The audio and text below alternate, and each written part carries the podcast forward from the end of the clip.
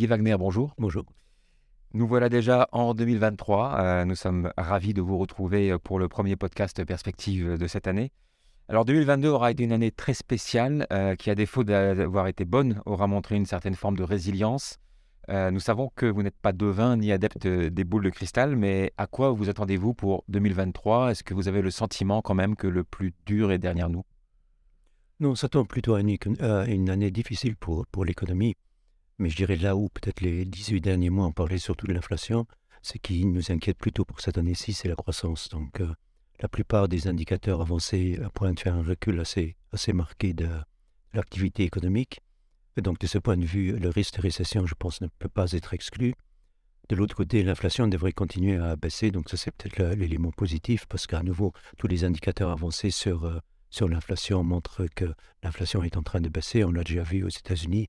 On avait un taux d'inflation de plus de 9% en juin. Entre-temps, on est, je pense, à 6,5%. Donc, de ce point de vue, ce recul de l'inflation devrait se poursuivre. Vous avez prononcé le mot récession. Est-ce qu'on peut aujourd'hui réellement éviter un tel scénario ? Je suppose qu'on peut toujours l'éviter, mais je pense qu'effectivement, en tout cas, le risque doit être pris très au sérieux. On a eu l'année dernière un resserrement monétaire aux États-Unis que personne, à mon avis, n'avait prévu, en tout cas pas l'ampleur de ce resserrement. On a eu la hausse des taux longs. On avait clairement eu un cycle d'accélération de la conjoncture après la réouverture des économies en 2020. Mais là, entre-temps, comme je disais au début, tous les indicateurs avancés pointent vers un ralentissement assez marqué.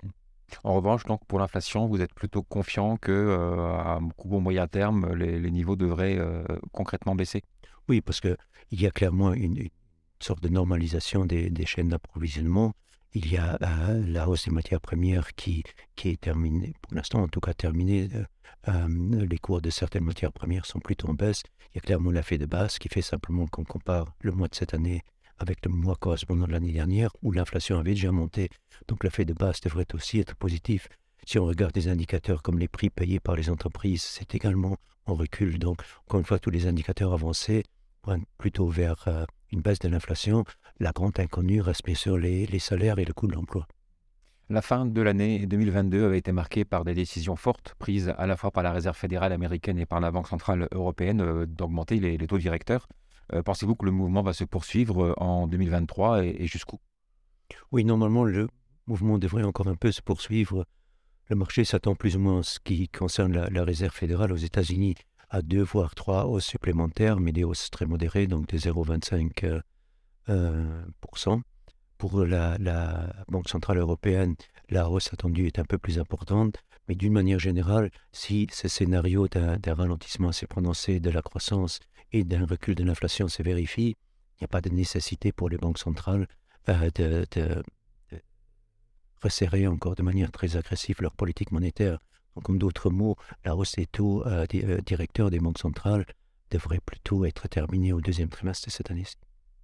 Alors aux États-Unis, l'année 2022 s'est terminée sur des chiffres du chômage historiquement bas et en même temps des forts niveaux de création d'emplois. On craignait il y a encore quelques mois une récession aux États-Unis. Est-ce que ces bonnes statistiques vont permettre peut-être d'y échapper ? Oui, le marché de l'emploi est souvent cité comme un signe que l'économie américaine continue à aller très bien, mais il faut réaliser que le marché de l'emploi est ce qu'on appelle un lagging indicator. Il suit l'activité économique et donc il ne la préfigure pas. Et normalement, comme ce qui s'est passé l'année dernière, lorsqu'il y a une hausse des taux d'intérêt, il y a d'abord certains secteurs qui souffrent, comme le marché immobilier. Ensuite, graduellement, il y a les entreprises qui réagissent en réduisant leurs commandes. Et c'est uniquement à la fin qu'on procède à des licenciements. Donc, de ce point de vue, c'est toujours ce même cycle. Et donc, le marché de l'emploi, encore une fois, est un lagging indicator. Et ça, c'est aussi quelque part le danger dans la situation actuelle. La Réserve fédérale regarde clairement du côté du marché de l'emploi pour voir si elle doit continuer à resserrer sa politique monétaire. Mais ce faisant, en fait, elle regarde un lagging indicator et pas un leading indicator. Donc, elle pourrait attendre ou aller trop loin dans le resserrement de sa politique monétaire. Alors, de l'autre côté de la planète, il y a la Chine qui est actuellement scrutée avec beaucoup d'attention. La Chine qui rouvre son économie et ses frontières après 2 années d'une politique zéro Covid très, très dure. Comment percevez-vous ce changement radical de politique et quels peuvent être les impacts sur le plan économique ? Je pense que le changement était nécessaire et que le Parti communiste a tout simplement réalisé qu'il ne pouvait pas continuer avec sa politique de zéro Covid. Maintenant, donc on a réouvert l'économie, automatiquement, bien sûr, les cas de Covid ont augmenté, donc ça crée encore une certaine méfiance auprès des ménages, auprès du consommateur, mais graduellement, la situation devrait se normaliser et donc effectivement permettre à l'économie chinoise de retrouver un rythme de croissance un peu plus élevé. Mais l'autre élément à plus long terme, c'est tout simplement que, vu la taille aujourd'hui de l'économie chinoise, c'est tout simplement irréaliste de penser que la Chine peut continuer à enregistrer les taux de croissance du passé. On vient de dresser un état des lieux général qui n'est pas forcément très reluisant.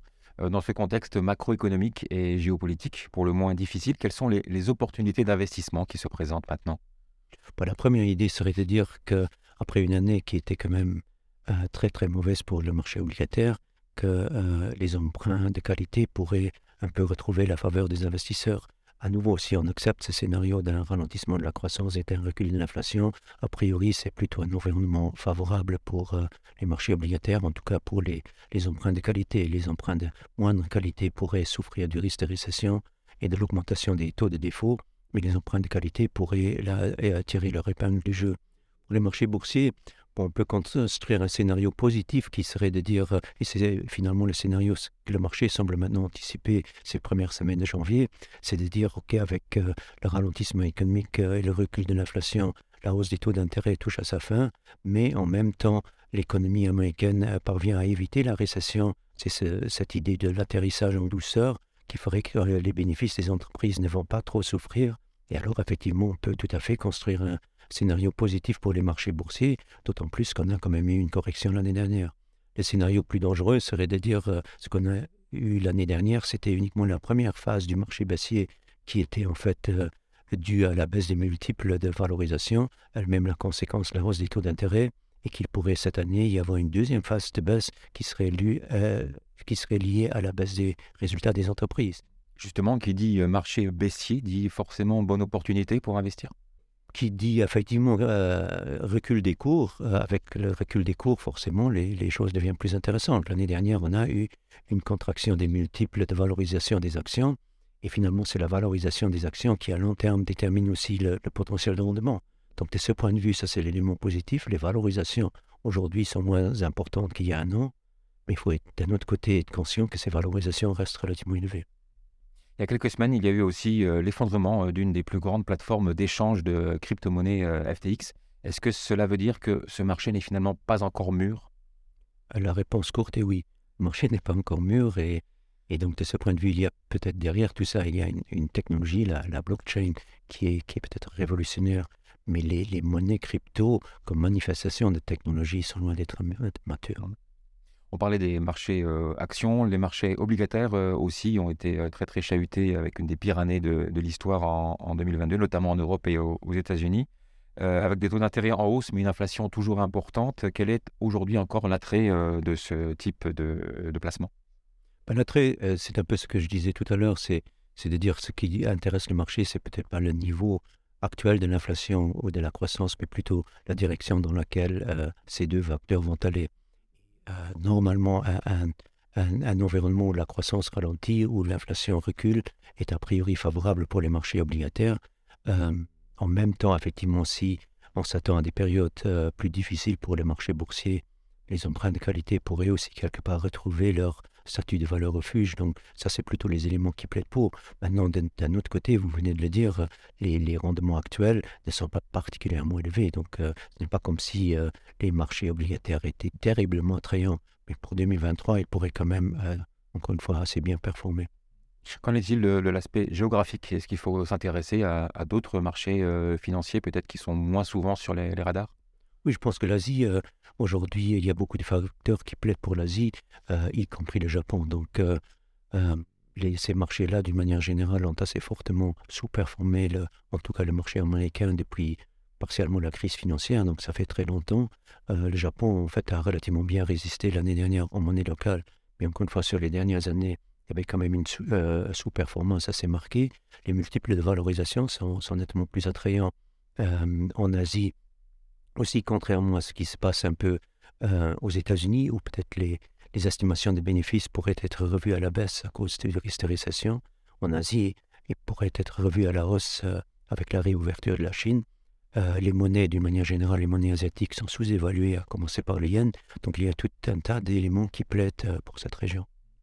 Pour terminer, comme c'est de tradition, un petit mot sur l'or. Là aussi, l'année 2022 a été un peu compliquée pour ce métal précieux. Qu'en est-il ou qu'en sera-t-il, à votre avis, pour 2023 ? Oui, on dit souvent que l'année dernière, l'or n'a pas vraiment rempli son rôle de valeur refuge contre l'inflation. Je ne suis pas tout à fait d'accord. Si on regarde l'année dernière, on a eu une très forte hausse des taux d'intérêt aux États-Unis. On a eu un dollar qui était fort. Donc, a priori, deux éléments qui sont très négatifs pour l'or. Or, l'or en dollars a terminé l'année plus ou moins changée, a monté de 6% ou 7% en euros. Donc, de ce point de vue, je pense que l'or a quand même relativement bien rempli son rôle. À plus long terme, nous, on reste favorable sur les perspectives de l'or. Il y a la hausse des taux d'intérêt qui devrait se terminer. Il y a le cycle d'appréciation du dollar qui devrait se terminer. Donc, ça, c'est déjà des éléments positifs. On vient d'en parler brièvement des monnaies crypto. Donc, certains avaient vu remplacer l'or comme valeur refuge contre la monnaie papier. Clairement, là aussi, il y a une certaine désillusion. Les banques centrales continuent à acheter massivement de l'or, surtout les banques centrales à l'Est. Et il y a aussi un certain facteur géopolitique. Il y a de plus en plus les États-Unis qui utilisent un peu le dollar comme une arme géopolitique. Ça ne plaît pas à tout le monde. Et là, à nouveau, l'or pourrait aussi jouer un rôle intéressant. Merci beaucoup. Et puis rendez-vous dans quelques semaines avec une météo un peu plus clémente pour faire à nouveau un point sur l'économie et les marchés. Merci.